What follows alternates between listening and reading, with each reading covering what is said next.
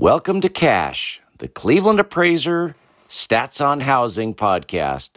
This is a podcast in which I share statistics from neighborhoods I appraise in in Northeast Ohio. I hope you enjoy.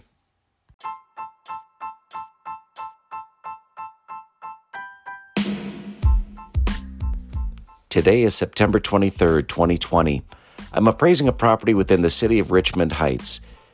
This property is located north of Monticello Boulevard, south of Euclid Avenue, east of Metro Park Drive, and west of Bishop Road. I pulled all single family homes that have sold in this neighborhood within the past year.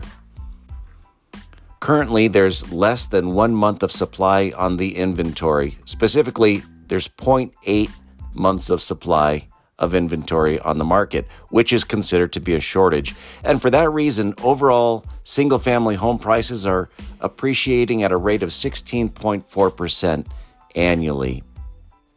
The average price per square foot in this neighborhood is $96. The median sales price is $167,000. Approximately 38% of the sales that have sold within the last few months have seller paid concessions. The average days on the market in this neighborhood for sales is 12 days.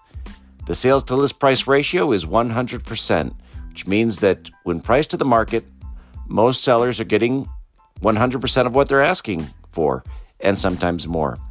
That gives you a little bit of information in this area in Richmond Heights. Have a great day.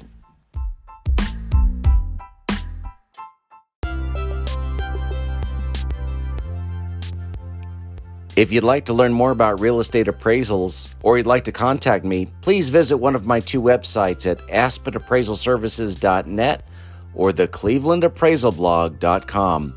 And you can also sign up for our monthly newsletter by texting Cleveland blog, that's Cleveland B L O G, to 22828.